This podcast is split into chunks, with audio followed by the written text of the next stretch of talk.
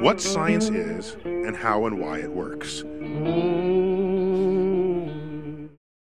Когда Лорен было 15, ее семья переехала в другую часть страны, и она пошла в новую школу. Застенчивая с детства, она не отличалась уверенностью в себе, и ей было тяжело адаптироваться. Казалось, будто все не так. Вдобавок, она смущалась того, как менялось ее тело. Лорен решила, что если она похудеет и серьезно займется спортом, то у нее будет больше друзей, она себя полюбит, и жизнь заиграет новыми красками. Вскоре диета превратилась в одержимость, и ее рацион сократился до рисовых хлебцев, яблок и рисок кэнди-корн и сельдерея. Ей нравилось чувство контроля, которое она испытывала, когда вставала на весы и видела, что стрелка ушла вниз. Она была на пути к цели, и это придавало ей сил. Вскоре она уже ни о чем другом не думала. Вот только Лорен не замечала, что здоровье заметно ухудшилось. Начали выпадать волосы, кожа стала сухой и потрескалась, и она постоянно мерзла. В зеркале она по-прежнему видела пухленькую девочку. В семье забеспокоились и отвели ее к доктору, который просто сказал, что нужно больше есть. Она не послушала. И однажды на пробежке у нее случился сердечный приступ. При росте в 173 сантиметра она весила 37 килограммов. В конце концов, с диагнозом нервная анорексия она попала в больницу. Ей прописали постельный режим, дважды в неделю она ходила на прием к психиатру, посещала групповую терапию и понемногу снова начала есть. Выздоровление шло не быстро, но благодаря лечению и поддержке через 8 месяцев она была дома. Хотя впоследствии у нее случались рецидивы, сейчас она здорова, но ей повезло. Анорексия, булимия, дисморфофобия и подобные им расстройства могут убить. Расстройство пищевого поведения в списке самых опасных психических расстройств, с одним из самых высоких показателей летальных исходов. Они разрушают тело медленно, но чтобы вовремя их выявить и успешно вылечить, нужно осознать, что это именно психические расстройства.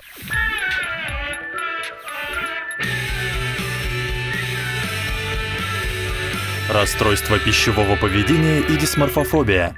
По данным Национальной ассоциации исследований расстройств пищевого поведения, 42% девочек с 1 по 3 класс хотят похудеть, 81% десятилетних боится стать полными, больше половины подростков девочек и почти треть мальчиков пытались контролировать вес с помощью голодания, пропусков еды, сигарет, работы и приема слабительных. С середины прошлого века число страдающих от расстройств пищевого поведения на Западе растет, и сегодня в США порядка 20 миллионов женщин и 10 миллионов мужчин хоть раз в жизни страдают пострадали от клинически значимого проявления таких расстройств. Обращаю внимание, мы говорим не о модных диетах или стиле жизни, которому подталкивает тщеславие. Расстройство пищевого поведения – это психические расстройства, которые редко проходят бесследно. Они подразделяются на три категории – анорексия, булимия и компульсивное переедание. Нервной анорексией чаще всего страдают девочки-подростки, придерживающиеся очень строгой диеты, которая приводит к дефициту массы тела. Как и в случае с Лорен, анорексия может начаться с диеты, диеты, которая быстро выходит из-под контроля, и человек, все еще чувствуя себя полным, становится одержимым похудением. В хорошо знакомом нам DSM-5 выделены два подтипа анорексии. Первый – всевозможные ограничения. Часто это очень строгая низкокалорийная диета, изматывающая тренировки или чистки, рвота и прием слабительных. Ко второму подтипу переедания и очистка относят голодание после приступов компульсивного переедания. Нетрудно представить, какой разрушительный эффект подобные психологические состояния оказывают на тело. Организм Организму не хватает питательных веществ, и в целях экономии он замедляет все процессы, что приводит к замедленному пульсу, снижению костной плотности, усталости, слабости, выпадению волос, сильному обезвоживанию и очень низкому индексу массы тела.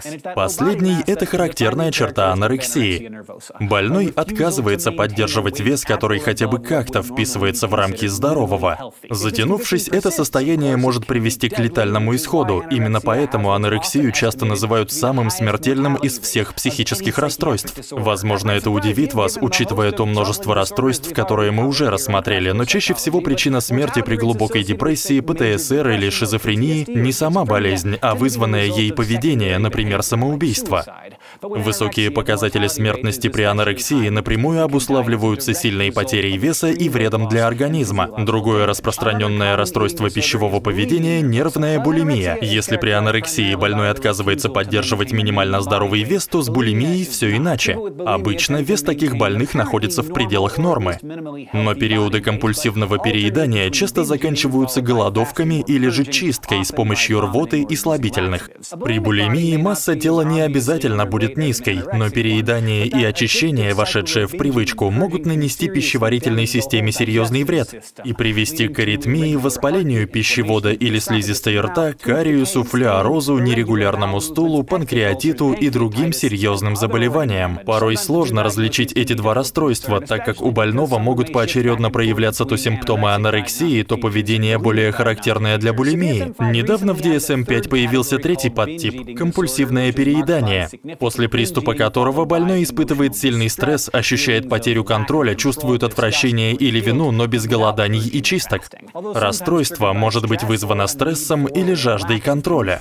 Это неверный признак перенесенного в детстве сексуального насилия, как считали раньше. Часто оно говорит о том, что человек страдает от низкой самооценки, завышенных требований к себе, боязни не оправдать чьих-то надежд и зависимости от мнения окружающих. В США булимия одинаково распространена среди всех этнических групп.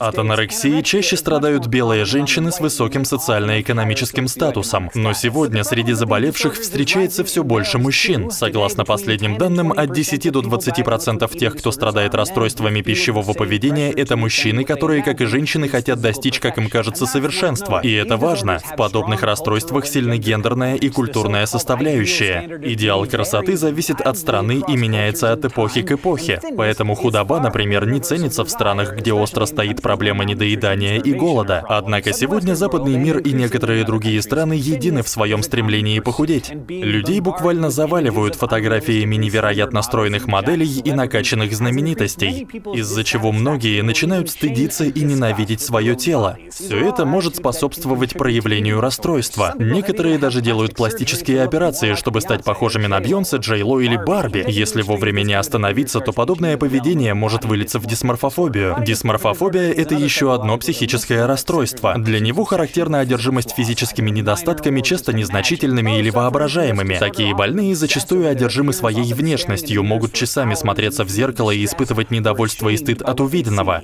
Дисморфофобию часто объединяют с расстройствами пищевого поведения. Но чем больше мы узнаем, тем больше общего мы находим между ней и обсессивно-компульсивным расстройством. Одержимость воображаемым идеалом и навязчивое желание смотреться в зеркало снова и снова в поисках недостатков. Неудивительно, что у дисморфофобии и ОКР схожие нейрофизиологические особенности, хотя окончательные выводы делать пока рано. Страдающие от дисморфофобии обычно очень много тренируются, ухаживают за внешностью, прибегают к экстремальным косметическим процедурам, но без психологической помощи часто остаются недовольными вплоть до ощущения обезображенности. Они могут страдать от тревоги и депрессии, избегать других людей и не выходить из дома, опасаясь, что окружающие будут жестко критиковать их внешность. И, разумеется, это вызывает множество эмоциональных проблем. Некоторые бодибилдеры страдают от особого рода дисморфофобии, мышечной дисморфофобии. Это состояние обратное анорексии. Им кажется, что они недостаточно мускулистые, даже если они рвут мышцами рубашки, как Халк. Повторюсь, это совсем не тщеславие. Люди с дисморфофобией смотрят в зеркало и видят в нем искаженные и даже гротескные отражения. Но как же возникают такие расстройства? Если честно, тут нам еще многое предстоит выяснить. Благодаря неврологии у нас есть пара убедительных догадок. Ученые уже давно предполагали, что нейротрансмиттеры вроде серотонина и дофамина могут играть свою роль. Дофамин присутствует в связанных с голодом и приемом пищи областях мозга, гипоталамусе и прилежащем ядре. В ходе исследований было выявлено, что компульсивное переедание нарушает регуляцию дофамина, что приводит к еще большему перееданию. Что-то похожее происходит и при наркотической зависимости, зависимости, хотя вопрос, считать ли это зависимостью, предмет горячих споров. Генетика, похоже, тоже важна. Риск развития нарушений выше у людей, чьи родственники страдают расстройством. Но не стоит забывать про семью и окружение. А именно привитые нам модели поведения во многом обуславливают то, что мы думаем о себе и своих телах. Для детей, которые наблюдали за нездоровым пищевым поведением родителей, возрастает риск появления собственных расстройств.